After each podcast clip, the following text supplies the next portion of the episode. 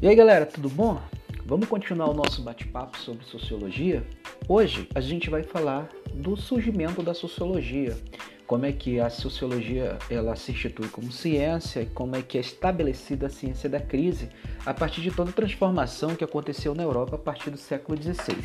Bem, a sociologia ela se estabelece como método científico e projeto de compreensão do, de mundo social apenas durante o século XIX mas antes disso, muitas transformações ocorreram no continente europeu, né? E essas transformações, do ponto de vista sociológico, é interessante analisar o seguinte: é, novas possibilidades de ideias, a modificação estrutural da sociedade, a saída da sociedade de castas, o surgimento da sociedade de classe. Coisa bem interessante, né, gente? Aquela ideia feudal ela é substituída pela burguesia e pelo proletariado. Se tem a transformação do modelo produtivo de produção e principalmente a marcha do espírito humano, que é o que Conte vai trabalhar a partir da sua construção do positivismo, que é o nosso papo de daqui a pouco. Espera lá que a gente vai chegar lá. Bem, quando a gente fala nessa ideia de movimentos, é importante observar que foram dois movimentos, duas revoluções. O primeiro movimento ele aconteceu na Itália, é chamado de Revolução Científica ou Renascimento Cultural. Nesse período, entre o século XVI e o século XVII, se tem uma profunda transformação da mentalidade da galera daquela época. Né? Eles caras saem daquele pensamento religioso, daquela interpretação de mundo predominantemente teocêntrica, e começam a pensar é com uma visão mais antropocêntrica, né? uma visão mais humanista, pois o homem ele passa a ser o fator de interpretação. Nesse período aí se tem várias descobertas científicas, tanto do Nicolau Copérnico quanto do Galileu Galilei, do René Descartes. Mas alguém bem interessante para falar sobre isso, esse questionamento das verdades absolutas, é o Leonardo da Vinci, né, que foi um grande expoente lá na Itália. Seguindo essa transformação, o segundo movimento ele é chamado de Iluminismo. Ele acontece lá na França. Você tem o François-Marie Arouet, como mais, mais conhecido como Voltaire, como um dos principais pensadores, né? O século das luzes, ele diz que Apenas o poder da razão era a alternativa capaz de iluminar as trevas que envolviam a sociedade. Eles combatiam aquela ideia da prepotência dos poderosos, né, que era o absolutismo monárquico, o poder dos reis, a ignorância da população, principalmente a população supersticiosa a partir da religião, combatia a intolerância religiosa da época e um ponto bem interessante, galerinha. Eles defendiam educação popular, porque segundo Conte, que é o nosso papo de daqui a pouco, apenas a educação é, levaria o homem à marcha do espírito humano. Bem, dois movimentos influenciaram bastante a transformação do continente europeu. A partir disso, se tem duas revoluções. A primeira, chamada Revolução Francesa, que vocês sabem que eu gosto pra caramba, devido ao invento lá do Robespierre, né? A Revolução Francesa, que eclodiu em 1789, ela foi desencadeada pela insatisfação popular em relação à miséria da população e em contraposição daquela vida luxuosa do, da corte e do clero.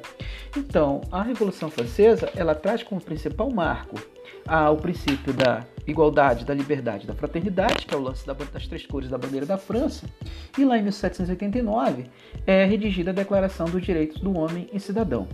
Uma coisa importante na Revolução Francesa para que a gente tem que atentar: esse movimento político permitiu a ascensão da burguesia, ou seja, a burguesia ela começa a reivindicar a extinção de privilégios hereditários da nobreza e do clero e pediam mais liberdade de produção e comércio.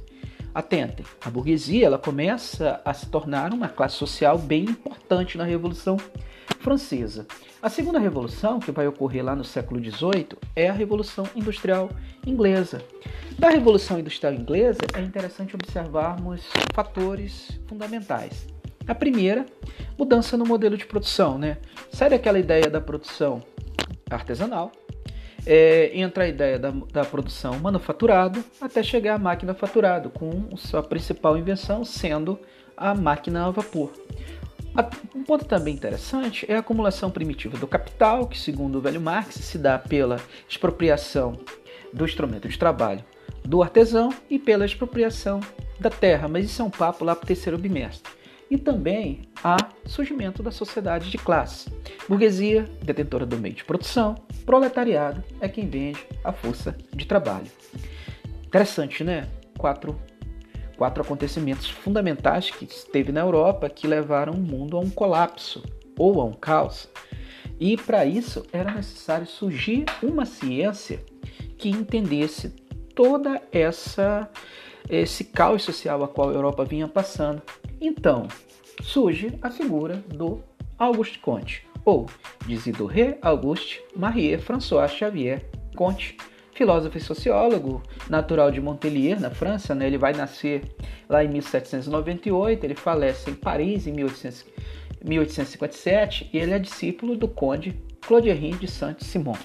O Comte ele, ele começa a pensar o positivismo a partir da sua obra Opúsculos da Filosofia Social, que ele vai publicar lá em 1900, 1828. E no curso de Filosofia Positiva de 1842, ele começa a descrever e a detalhar a marcha do progresso humano. Então, essa sociologia que o Comte propõe, ela utiliza como um campo de pesquisa uma herança francesa, ainda do iluminismo, a partir daquele choque de revolução, né, que é a Revolução Francesa, a qual vai influenciar o Augusto Comte. Então ele utiliza como método científico a ideia das ciências naturais, aquele papo que tivemos na no podcast passado. Então, o Comte, quando ele pensa a sociologia, ele vai dizer que a sociologia surge como ciência que busca compreender todo o contexto histórico marcado pelo aperfeiçoamento da divisão do trabalho, aquilo que ocorreu na Inglaterra lá, gente.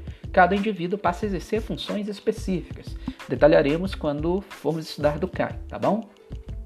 Pela intensificação do processo de urbanização, ao surgimento das cidades e pela consolidação da economia monetária, pelo desenvolvimento dos meios de comunicação, transporte e do capitalismo empresarial.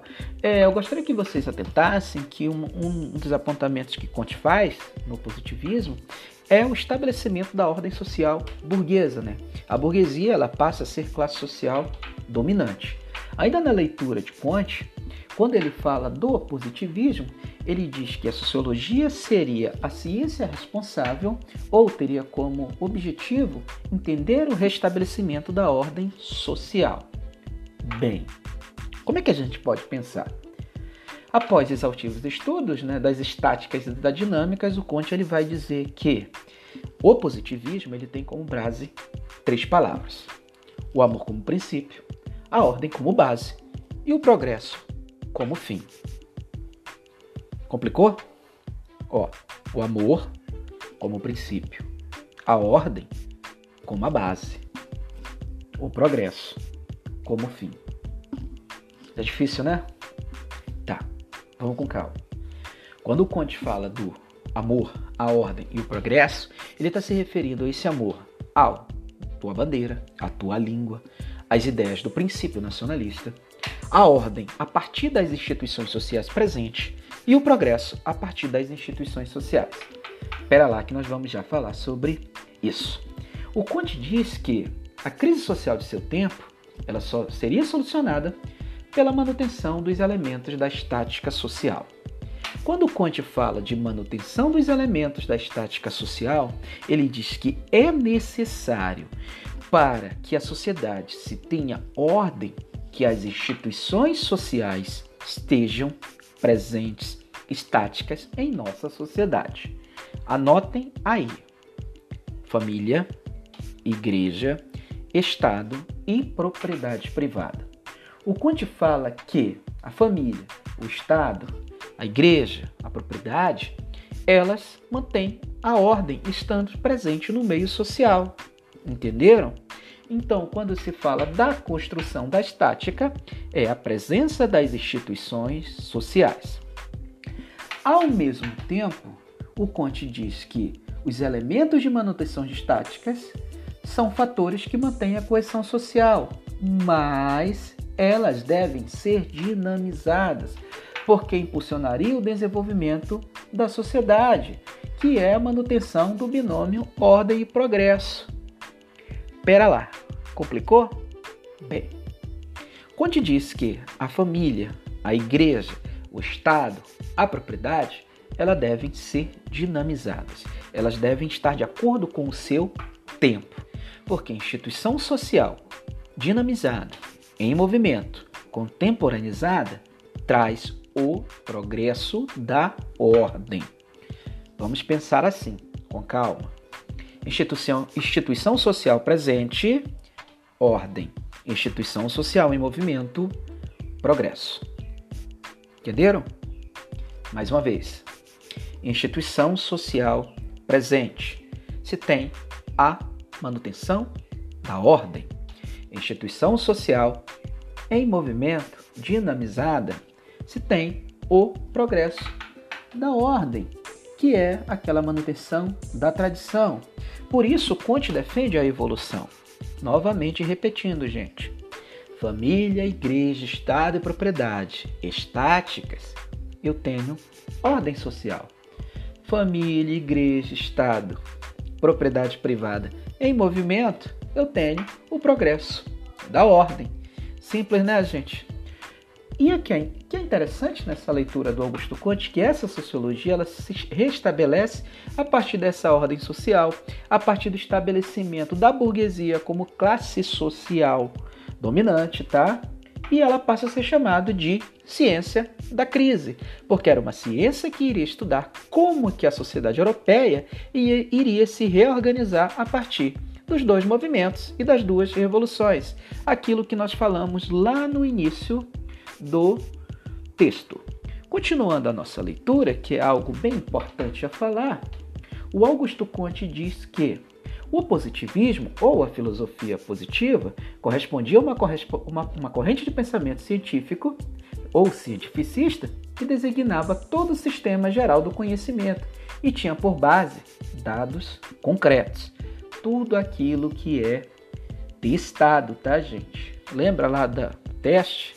Esse teste surgiu a partir da utilização dos métodos das ciências naturais. E para isso, Conte se pautava na crença absoluta e dominante de que a filosofia positiva estaria associada à marcha do progresso do espírito humano, pois a sociedade se só se reorganizaria a partir da reforma intelectual do homem, a partir do momento que o homem tivesse acesso à educação, a partir do momento que o homem se libertasse das crenças, das tradições religiosas. Então, lá no século XX, ele vai tentar equiparar lá no século XX, não, desculpa, no século XIX, a sociologia ela surge como uma tentativa de equiparação de status entre as ciências natura, natureza e as ciências sociais. É interessante pensar que essa ideia do Conte que surge lá no Iluminismo, ela só é apropriada, só é utilizada como método de pesquisa ou como método verdadeiro quando se apropria do método das ciências naturais. Já falei sobre isso no nosso primeiro podcast. Recordaram?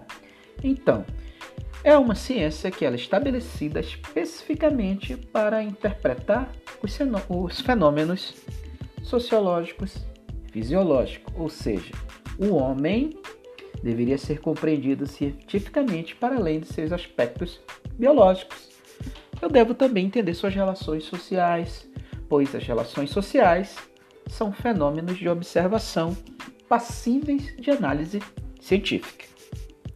Aí está a construção das ciências sociais e humanas. Entenderam? Mas, para o homem chegar a essa marcha do espírito humano, que o Conte chama dessa interpretação como classificação do conhecimento da ética humana, era necessário que ele marchasse. Lá no livro que é chamado Curso de Filosofia Positiva, de 1830, Conte expõe os fundamentos da filosofia positiva ancorada em sua concepção acerca da marcha do espírito humano. Ou seja, ele, ele começa a refletir lá sobre a filosofia da ciência, identificando algumas características entre outras ciências, como a matemática, a astronomia, a biologia e só após a sociologia. Com base nessa análise, o Conte vai desenvolver algo chamado teoria dos três estados. Não são os estados conhecemos hoje, tá? Não são os estados federativos. São etapas da marcha do espírito humano. Porque o Conte acreditava que a descoberta de uma lei fundamental a partir da observação e do desenvolvimento da inteligência humana era fundamental para compreender todo o conhecimento da humanidade. Vamos falar dela? Bem, o primeiro estado é o estado que tem como base ali a ideia do pensamento teológico ou do pensamento místico, aquele pensamento fictício. O Conte diz que o estado teológico todas, ele é todo dominado por considerações sobrenaturais, pelos mitos, pelos deuses, pelas lendas, pela religião. Então, esse estado, ele é interpretado, ou os, os fenômenos são interpretados pela imaginação. O indivíduo se utiliza da imaginação para interpretar o estado teológico. Esse estado teológico tem como base a religião. Para chegar na ciência, o homem transitou.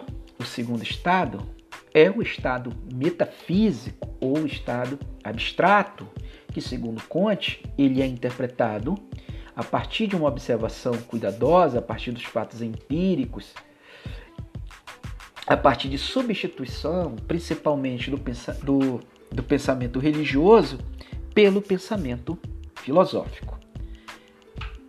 Complicado, né? Bem, o estado metafísico, os fenômenos são interpretados pela filosofia. O homem se utiliza da argumentação. No estado positivo, onde tudo tem como base o teste de hipóteses, que é o ápice desse homem que marcha para o progresso do espírito, todos os fenômenos são respondidos pela ciência. Tudo é observado, tudo é classificado, tudo é testado. Resumindo, estado teológico ou metafísico, estado teológico, desculpem, tá? Estado teológico, o homem interpreta os fenômenos pela religião, através da imaginação. Estado metafísico, o homem interpreta os fenômenos pela filosofia, através da argumentação. Estado positivo, o homem interpreta os fenômenos pela ciência. Tudo é observado, experimentado, classificado. Novamente, estado teológico. A interpretação dos fenômenos se dá pela religião, através da imaginação. Estado metafísico, interpretação dos fenômenos se dá pela filosofia, pela argumentação. Estado positivo, a interpretação dos fenômenos se dá pela observação, respondido pela ciência. Simples, né? Bem, o Conte ele vai dizer que a sociologia é uma das ciências humanas que tem como principal objetivo o estudo da sociedade, sua organização social e os processos que interligam os indivíduos em grupos, instituições e associações. E é interessante pensar que a sociologia tem a função, ao mesmo tempo de observar os fenômenos que se repetem, formular explicações gerais ou teóricas sobre o fato social, como também se preocupa com aqueles eventos únicos, como por exemplo o surgimento do capitalismo, surgimento do Estado moderno, a importância de eventos na vida do cidadão. É, é importante pensar também que a sociologia ela vai nascer na própria sociedade. E por isso que é uma disciplina que traz a reflexão de interesses de, das categorias sociais e é usada como função ideológica, contrariando aquele ideal de objetividade da neutralidade da ciência, tá, gente? Portanto, a sociologia expõe diversos paradoxos. Eu não posso pensar a sociologia como algo é, concreto, pois a sociologia me dá possibilidades de conhecimentos a partir da construção dos produtos sociais. Bem, galerinha, nosso papo era esse. Na próxima semana a gente começa a discutir temáticas a qual trabalhamos nessas duas unidades e a gente vai fazer mais uma atividade valendo nota, tá bom? Até a próxima.